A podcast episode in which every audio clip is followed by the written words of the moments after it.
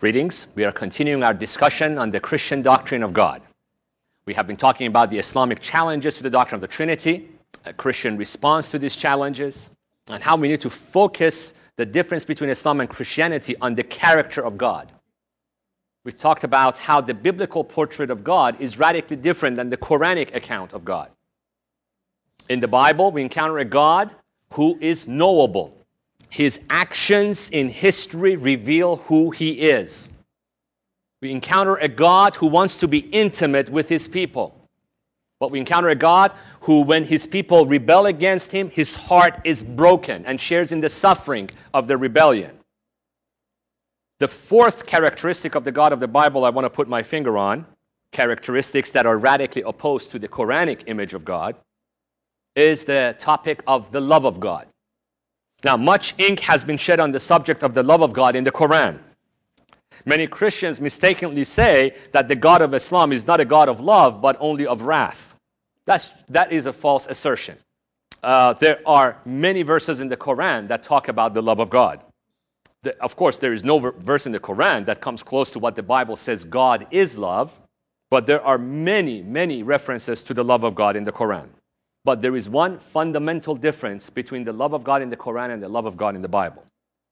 According to the Quran, God loves the good, not the unlovely and the sinner. Many verses, I will just give you some quick references. Surah 3, verse 29. God loves not the unbelievers. Surah 3, verse 50. God does not love the doers of evil. Surah 3, verse 128. God loves the doers of good.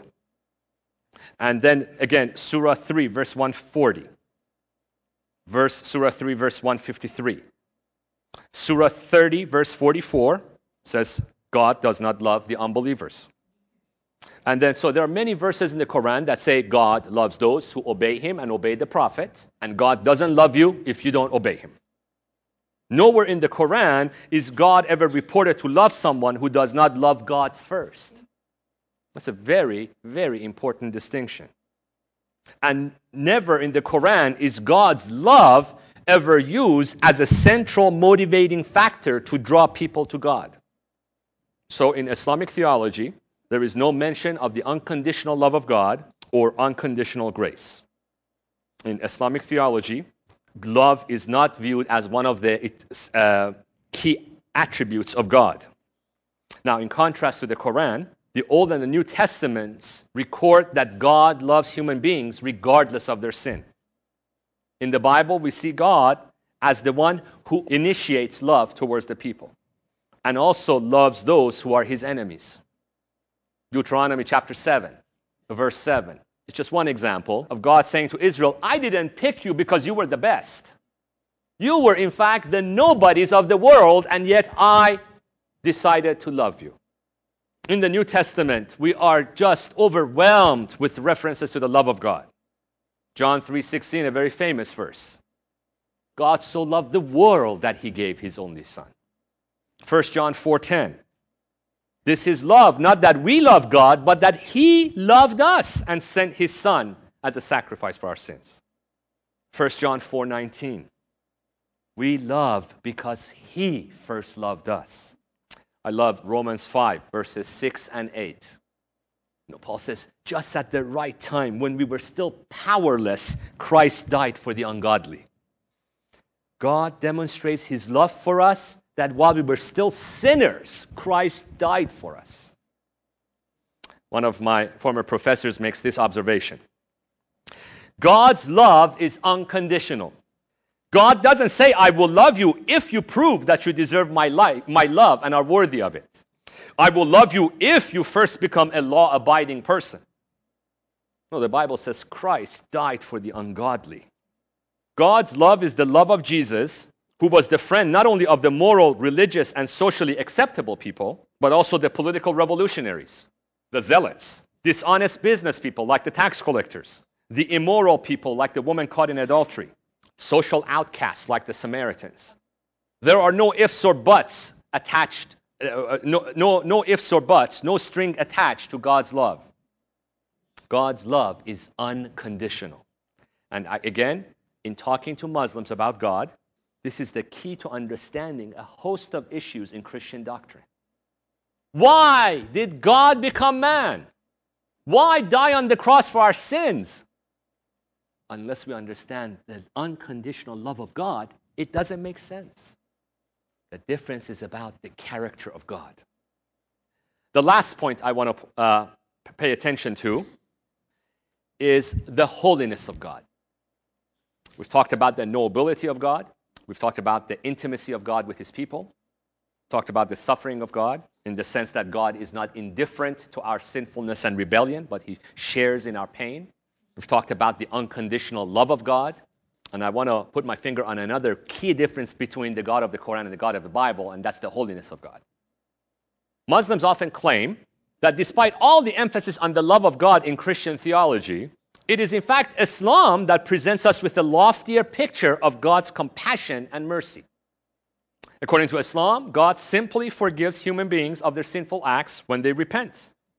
Muslims often view the biblical references to animal sacrifice, the shedding of the blood, the crucifixion on the cross, as influences of just pagan ideas. Because they said, no, God has told us in the Quran when we repent and ask for forgiveness, He forgives our sins. We just do good works, and uh, that's okay. We don't need atonement and sacrifices. This is corruption of the message of the prophets. I believe the key to this difference is the, is the concept of the holiness of God. As holiness, the holiness of God, simply plays no prominent role in the Islamic understanding of God. Kenneth Cragg, the British scholar of Islam, one of the world authorities on Islam, points out the incredible fact that the adjective holy is used only twice in the entire Quran.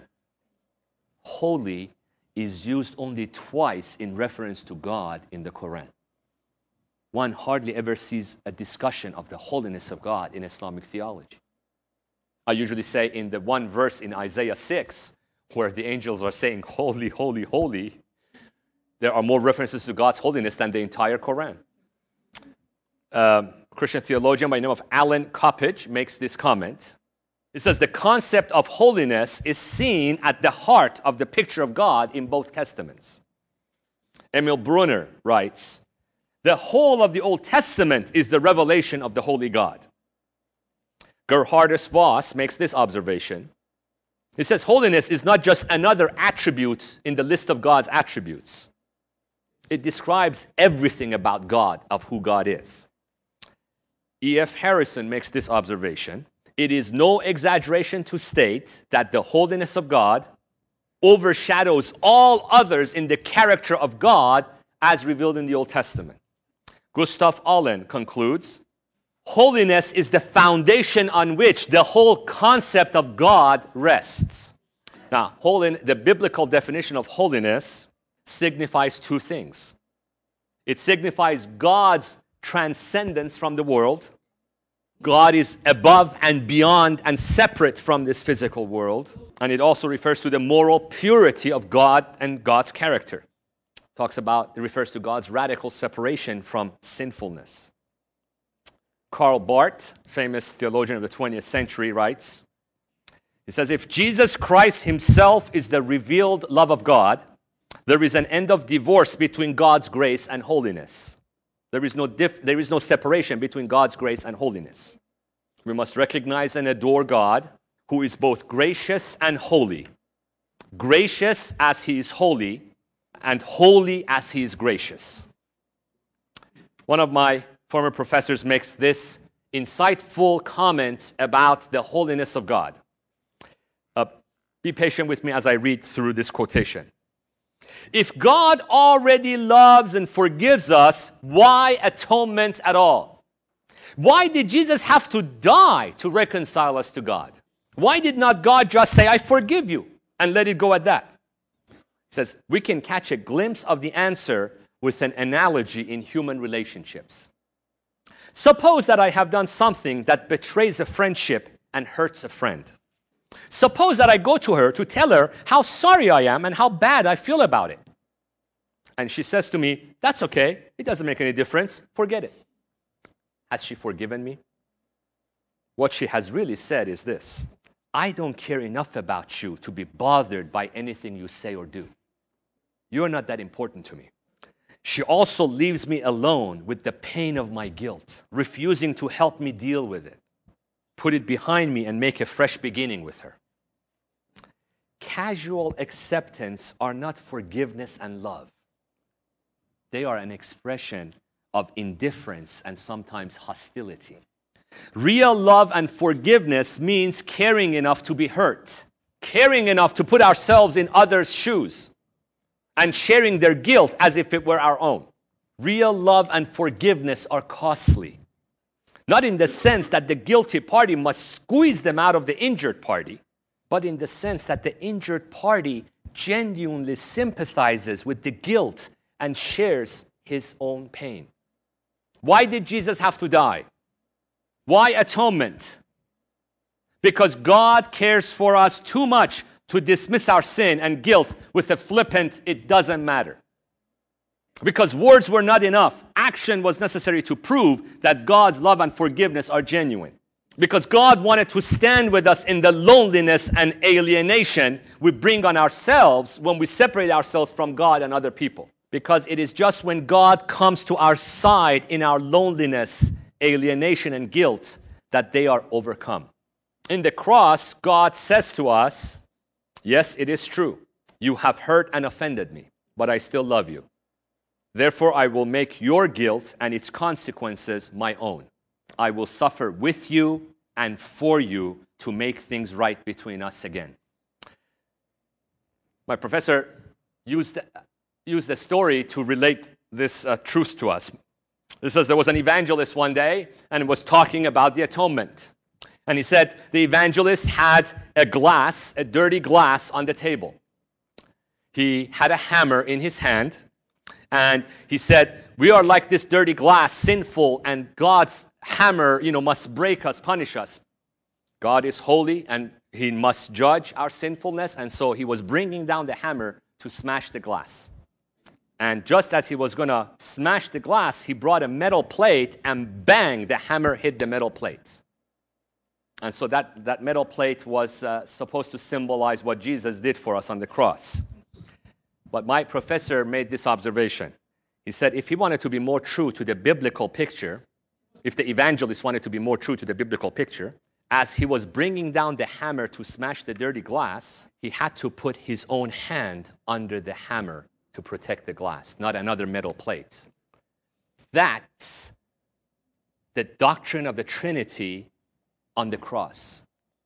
God is not punishing an innocent person so that he could get his anger out of his system and he could forgive us instead. God is not an abusive father who beats up one child so the other children could go free. God is holy and must punish sin, and he takes that punishment on himself on the cross in the person of God incarnate, Jesus Christ. He's the judge, passes his judgment, and he comes and takes that judgment on our behalf. And by faith in that cross, the Spirit of that holy God enters us and begins to make us holy. None of this makes sense if you don't believe God is holy. It doesn't make sense if you don't believe that God is unconditional love. It doesn't make sense if you don't believe that God shares in our rebellion and suffering. Doesn't make sense if you don't believe God wants to be intimately related to you. Doesn't make sense if He's totally unknowable, distant, and beyond. So that's how I believe we should communicate the truth of God to our Muslim friends. God is not a solitary, lonely figure. God is a being in relationship from all eternity, and He is inviting us to join that dance of the Trinity. Shirley Guthrie makes this comment If we want to translate the ancient doctrine of the Trinity into language that is meaningful to us, we could say something like this One God in three persons means one personal God who lives and works in three different ways at the same time.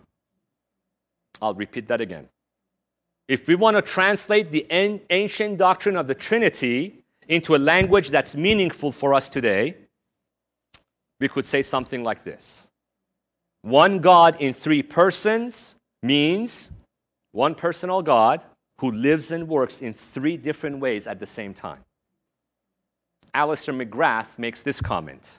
It says, A helpful way of looking at the doctrine of the Trinity is to say that three essential models must be used if the full depth of the Christian experience and understanding of God is to be expressed adequately. No one picture, image, or model of God is good enough.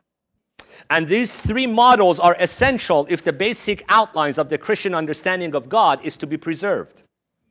It says the first model is that of a transcendent God who lies beyond the world as its source and creator. The second is the human face of God revealed in the person of Jesus Christ. The third is that of the immanent God who is present and active throughout his creation. The doctrine of the Trinity affirms that these three models combine to define the essential Christian insights into the God who raised Jesus Christ from the dead. None of them none of these models, taken on its own, is adequate to capture the richness of the Christian experience of God. In relating to Muslims, we Christians must be emphatic in our belief in monotheism. We don't believe in three gods, we believe in one God. At the same time, we believe that this one living God has made himself known by his actions and words recorded in the scriptures. The scriptures reveal to us a God who wants to be in intimate fellowship with human beings, a God whose very being is defined for us as love, a God who is sovereign and powerful and yet suffers with us and for us in our sin and rebellion, a God who is too holy to just dismiss our sin and rebellion and yet in love has come close to us to, be- to bear the burdens of our sin. This one God who is our creator, savior, and sanctifier is the one God whom Christians have called Father, Son, and Holy Spirit. And Christians, unlike Muslims, believe that God's, uh, uh, and, and just, I'm sorry, and since Christians, like Muslims, do not believe that God's being or character changes, we don't believe that God changes through time. His character doesn't develop. We therefore conclude that these actions of God in, in our history do not just tell us about God's relationship with us, but they reflect the reality of who God is from all eternity. So, if God has revealed himself to us as Father, Son, and Spirit, if God has revealed himself to us in these acts and dimensions and modes, if God has revealed himself to us in these three persons, this is what God must be like from all eternity. I want to read you a passage, beautiful passage from C.S. Lewis's Mere Christianity. I want to talk about a little bit about the relevance of this belief. C.S. Lewis says, You may ask if we cannot imagine a three personal being, that's how he talks about God, three personal being. What is the good of talking about him? Let me read it from the beginning. You may ask if we cannot imagine a three personal being, what's the good of talking about him? Well, there isn't any good talking about him the thing that matters is being actually drawn into that three personal life. And that may begin anytime, tonight, if you like. What I mean is this an ordinary, simple Christian kneels down to say his prayers. He's trying to get in touch with God. But if he's a Christian, he knows that what's prompting him to pray is also God, in a way, so to speak, in, from inside him. So basically, a Christian knows he's trying to get in touch with God, and what's from inside him, motivating him to get in touch with God, is also from God. But he also knows that all his real knowledge of God comes through Christ, the man who was God. That Christ is standing beside him, helping him to pray and praying for him. You see what's happening. God is the thing to which he's praying, the goal he's trying to reach. God is also the thing inside him which is pushing him on, the motivating power. God is also the road or bridge along which he is being pushed, so that the whole threefold life of the three personal being is actually going on in that ordinary little bedroom where an ordinary man is saying his prayers. When you are praying, you are being caught up in the life of the Trinity. When you are worshiping, you are being caught up in the life of the Trinity. Worshiping the Father because you have the Spirit of God in you and you're connected to God because of Jesus Christ, His Son. Ancient Christian theologians used a, a, a Greek term to describe the Trinity. The term is perichoresis. We, in English, we get the word choreography from that. For those, you, for those of you who know how to dance, you got to plan, choreograph your moves. The triune God, Father, Son, and Spirit, are in an eternal dance. And they want you to join them, to get caught up in the life, in the love, in the fellowship of the Father, Son, and Holy Spirit. Lewis continues. I referred to this quote from Lewis in the beginning of our sessions.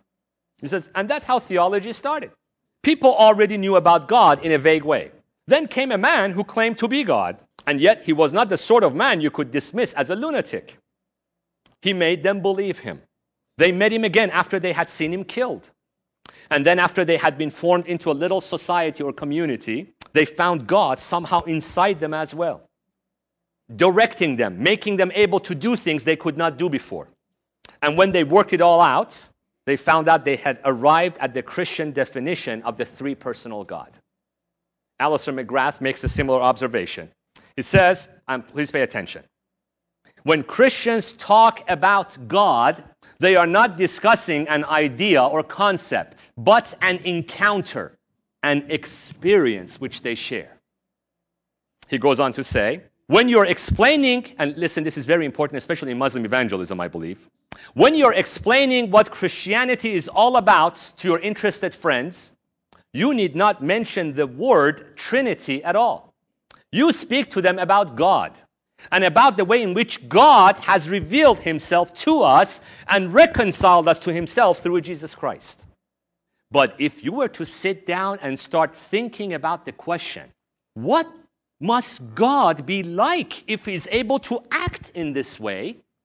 You will end up with the doctrine of the Trinity. In other words, the doctrine of the Trinity simply states that God must be like this if he acts in the way in which Christians know that he does. This is the God we've encountered, and this is the God that has revealed himself to us in the scriptures. This is not about the influence of pagan mystery religions. As I said, Christianity didn't start in Egypt or Rome or India. Christianity started among the most devout monotheistic Jews. But it's the reality of the encounter of these people with God, the reality of our encounter with this God, that has compelled us to speak in, this, in these terms. That we have come to know a God who has revealed himself to us as our Father, as our Creator, as a God above and beyond. We have come to experience in Jesus the love of God, the forgiveness of God, the salvation of God. In Jesus, we have come to experience God with us, Emmanuel. And when we have come to believe in Jesus, we have experienced a presence in us, a presence that is changing us, presence that is sanctifying us. And we believe it is God Himself doing that to conform us to the image of Jesus and to draw us closer to the Father. This is our triune God that we have come to believe and worship. It is the most relevant doctrine that we can believe as Christians. It is the summary of the entire history of redemption in the Bible. In a nutshell, it's what God has done from Genesis to Revelation. So it's not an extra piece of theological puzzle that we must carry. It is the glorious truth of God that we must daily experience and celebrate. Our time has come to an end in this session. We will continue the next uh, challenge of Islamic theology in our next session. Just to remind you, I said that our basic outline has four points Islam challenges the Christian view of God, Islam challenges the Christian view of man, especially in regard to man's sin and man's salvation. Islam challenges the Christian view of Christ, his death, and his deity. And Islam challenges the Christian view of the scriptures, the authenticity and the authority of the Bible. So, in these last few sessions, we have dealt with the question of God. And uh, as I have repeatedly indicated in these past few hours, in talking about the Trinity, we must focus the debate on the character of God. In the next hour, we will pick up our themes and talk about the Islamic view of man, of human fallenness, and human salvation, and how, as we Christians, we can respond to the challenge of Islam in that regard.